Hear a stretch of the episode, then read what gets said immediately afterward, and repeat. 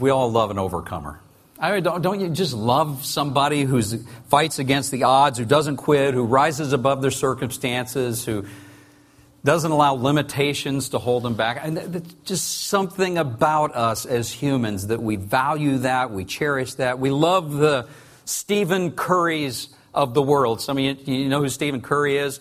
Uh, some of you do probably. You know he uh, he was NBA. He is an NBA superstar. He plays for the Golden State Warriors.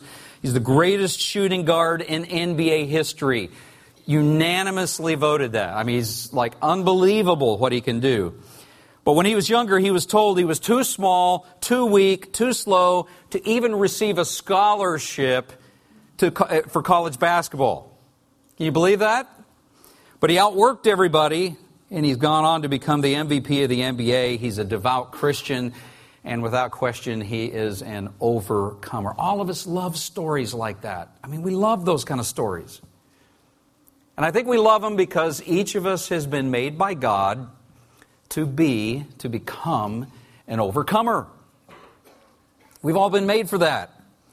But to become that kind of person, we've got to learn to rise above the various limitations that threaten to hold us back, to to keep us down.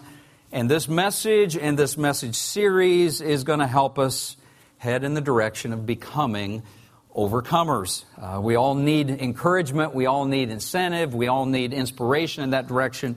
And hopefully, this message series will do that. We're going to learn from some of the great overcomers in Scripture. If we, if we wanted to, we could have weeks and weeks and weeks and weeks of a message series on this because the Bible is so full of overcomers but we're going to limit it to uh, several weeks instead. But today we're going to focus and begin the series on an individual by the name of Joseph. Most of you are familiar with Joseph. We're not talking about Joseph, the adoptive father of Jesus. We're talking about Joseph, the son of Jacob, whom Jesus' adoptive father was named after. So we're going to talk about it. If you got your Bible, open it to Genesis 37 with me, if you would. Genesis chapter 37. If you don't have a Bible, grab one in the chair and the shelf in front of you, or if you're at home listening via live stream, you can grab one there, or you can, uh, if you don't have one nearby, you can follow along. But we're going to read about this individual, kind of the beginning of what the Scripture talks about with this uh, individual's name, Joseph. And uh, we're going to start Genesis chapter 37 with verse 2, and we will read uh, on.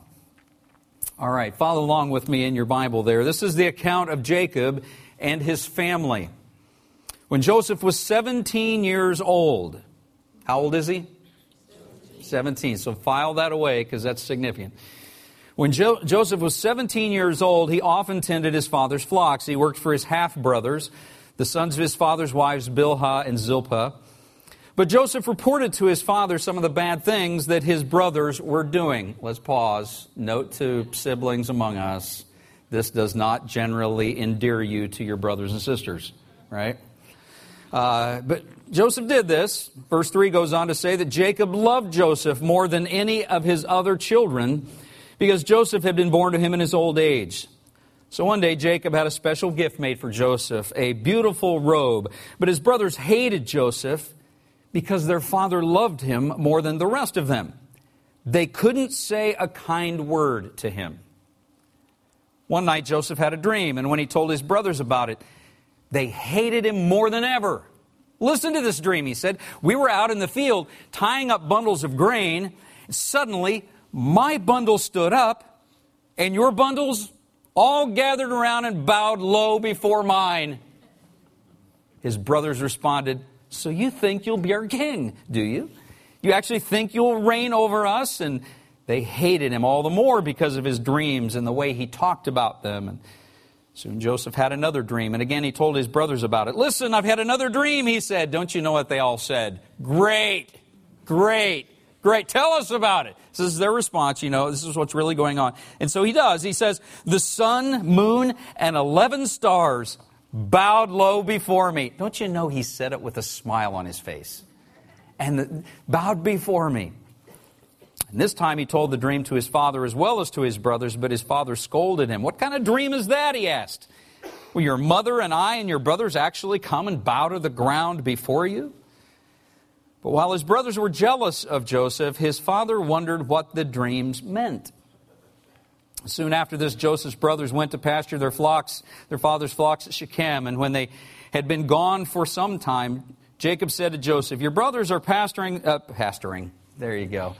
Pasturing, there's a lot of similarity there, but anyway, pasturing the sheep at Shechem. Get ready, and I'll send you to them. I'm ready to go, Joseph replied. Go and see how your brothers and flocks are getting along, Jacob said, and then, he, and then come back and bring me a report. So Jacob sent him on his way, and Joseph traveled to Shechem with, uh, from their home in the valley of Hebron. Now, we could read on, but we're not going to this morning. I encourage you on your own time to read on. But from this point on, basically, J- uh, uh, Joseph's young life quickly begins to be overrun with problems and limitations and hardships that were not of his choosing. When he finally finds his brothers, Joseph was sold as a slave, if you read on by his brothers, no less, to some Midianite traders who were headed for Egypt. Was not the dream that Joseph had had. It was the antithesis of the dream. And then once he's a slave in Egypt, if you read on, you find out that due a, a bad uh, turn of events, he ends up in an Egyptian prison. So this is the definition of life going from bad to worse. He's now in an Egyptian prison.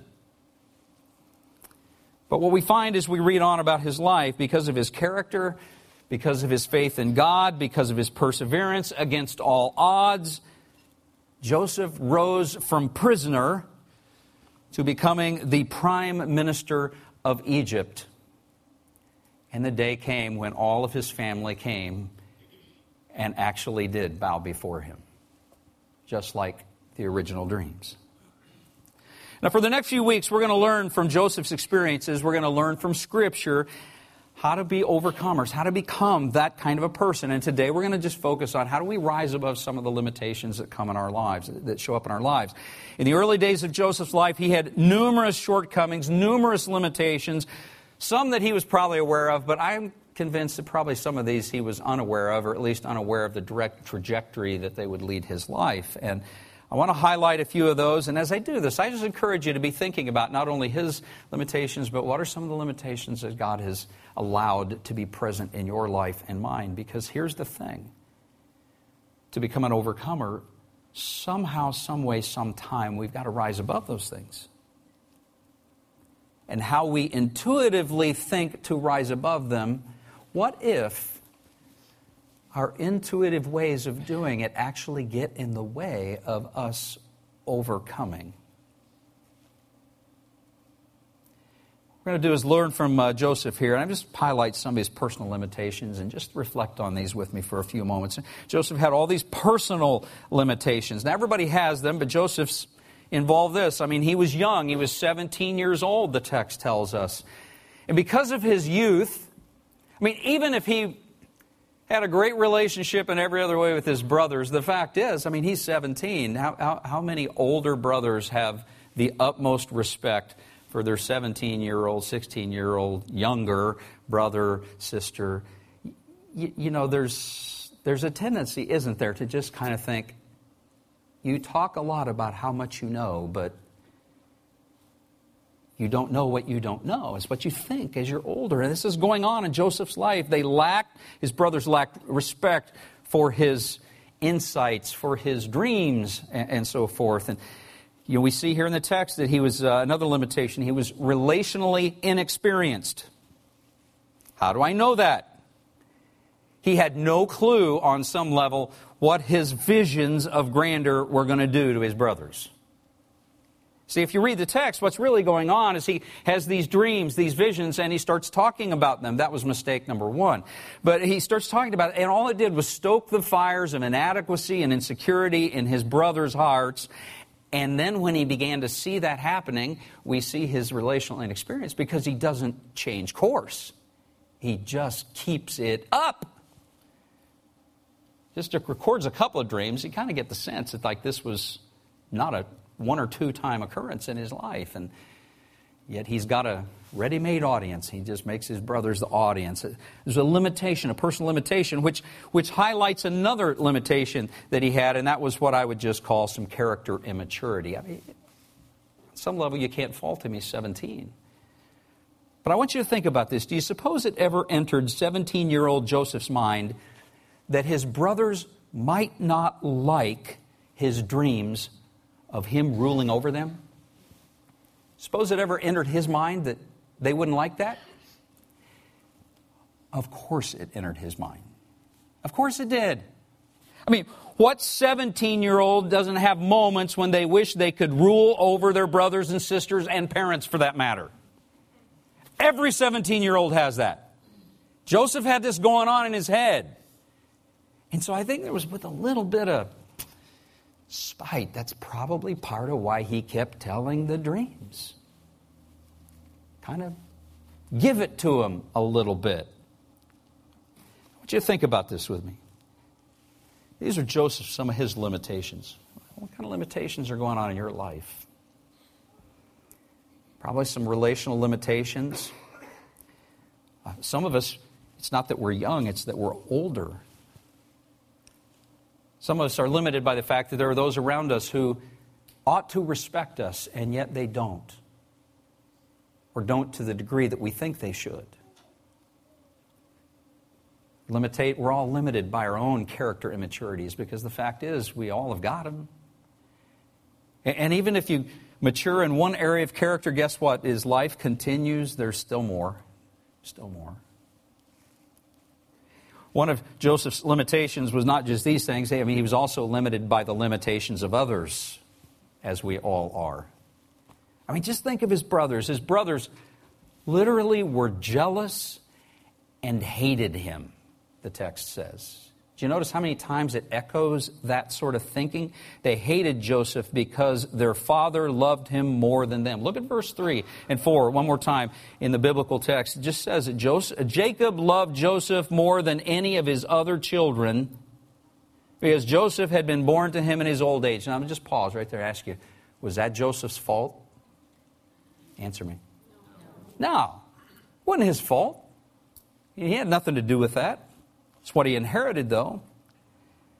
Then the passage goes on and says So one day Jacob made a special gift for Joseph, a beautiful robe. The, what's the other translation say? A coat of many colors, as you know. It's just like it's a, in that day, this was a very special thing because to get dyed clothing was a very price, uh, precious kind of thing. It was a very expensive thing in their day. So they hated him. His brothers hated, verse 4, Joseph because their father loved him more than the rest of them. They couldn't say a kind word to him. Joseph inherited their hatred, their jealousy.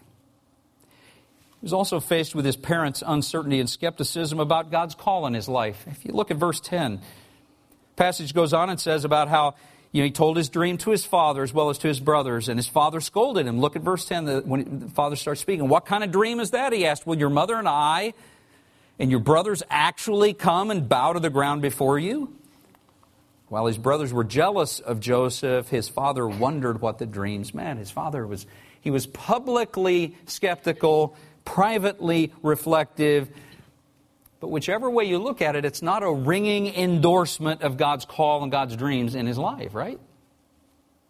It was a limitation. Now, with all that in mind, all of us are surrounded by people who have limitations.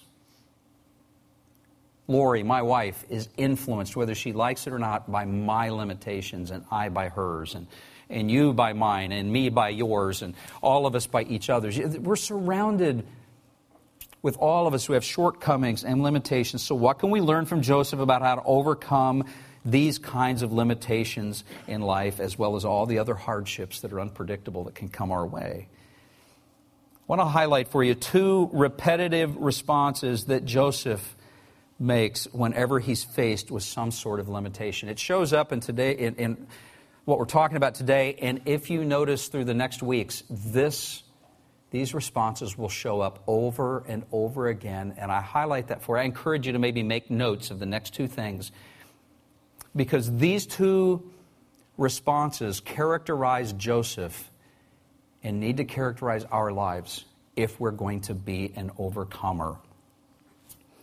The first response that Joseph just repetitively demonstrated when he was faced with some sort of limitation was this.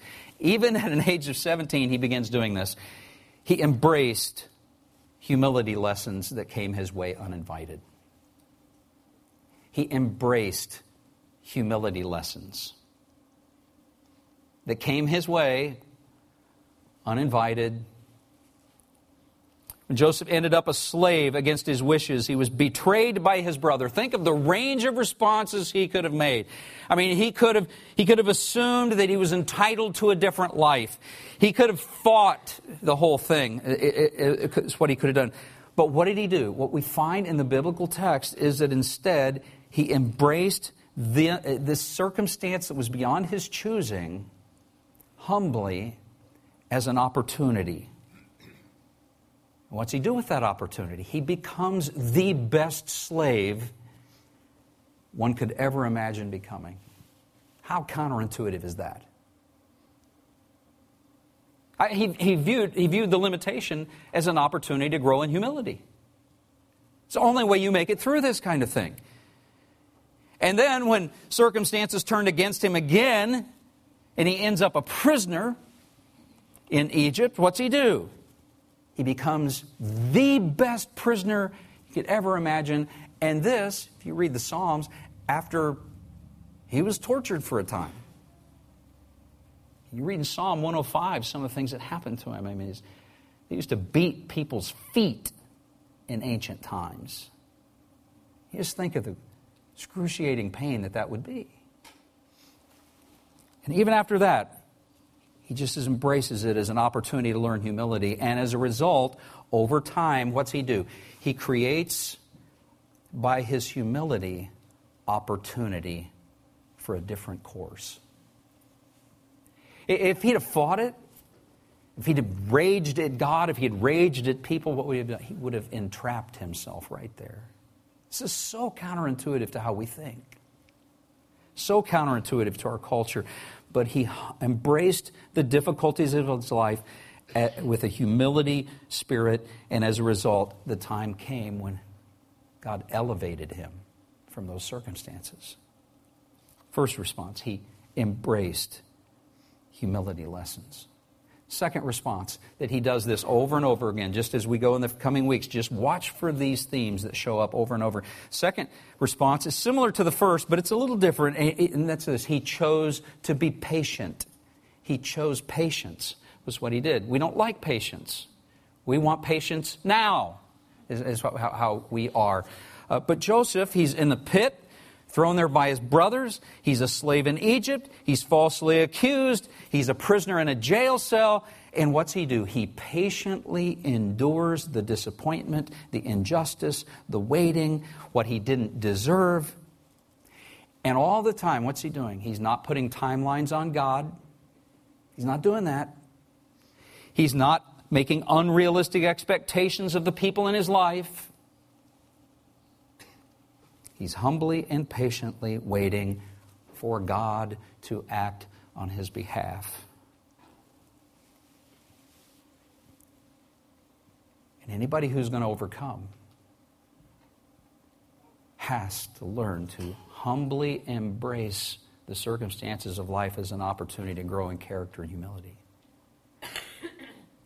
and choose patience. That's what you got to do. Are any of us this morning facing any situations where we need to learn from Joseph and the Holy Spirit is saying to us, you know, in your situation, I'm inviting you to choose patience. I'm inviting you to view the circumstances of your life differently as an opportunity to embrace humility rather than to rage. Or choose entitlement of some sort. These are two attitudinal responses that are the foundation upon which overcoming becomes possible. Without these two choices, um, you don't escape. You don't escape hardship. You just don't escape it. So this morning, the invitation is will you choose patience? Will you embrace humility? Because those two choices, repetitively made, create the foundation from which you and I can become an overcomer, sort of like that little girl we watched at the beginning. I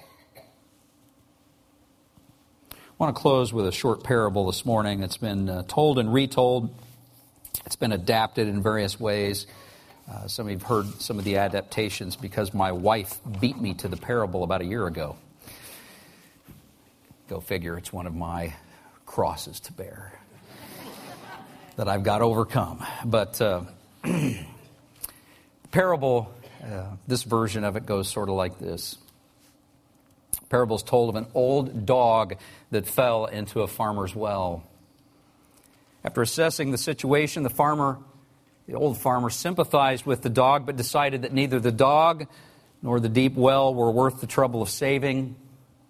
The well wasn't in very good shape, so it became his plan to bury the old dog in the well and put him out of his misery since he couldn't get him out.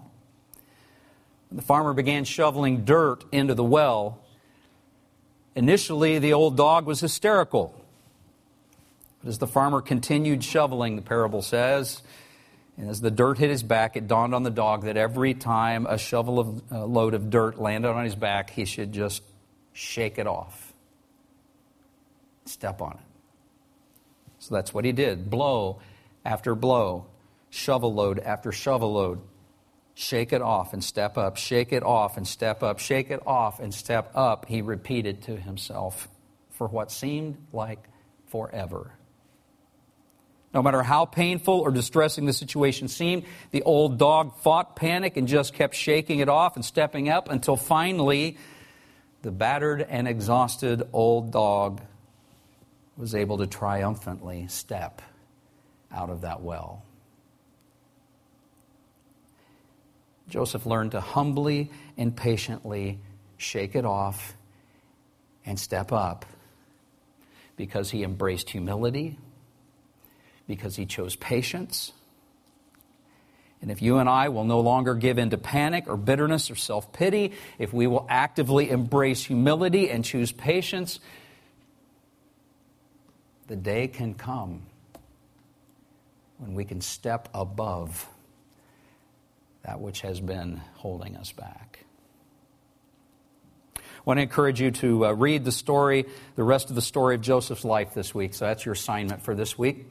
Our Genesis 37 is where it begins. Chapter 38 is sort of a different chapter, so uh, a different topic. But chapter 37, and then from 39 to chapter 50 of Genesis, read all of that. We'll be looking at a lot of that over the course of the coming weeks.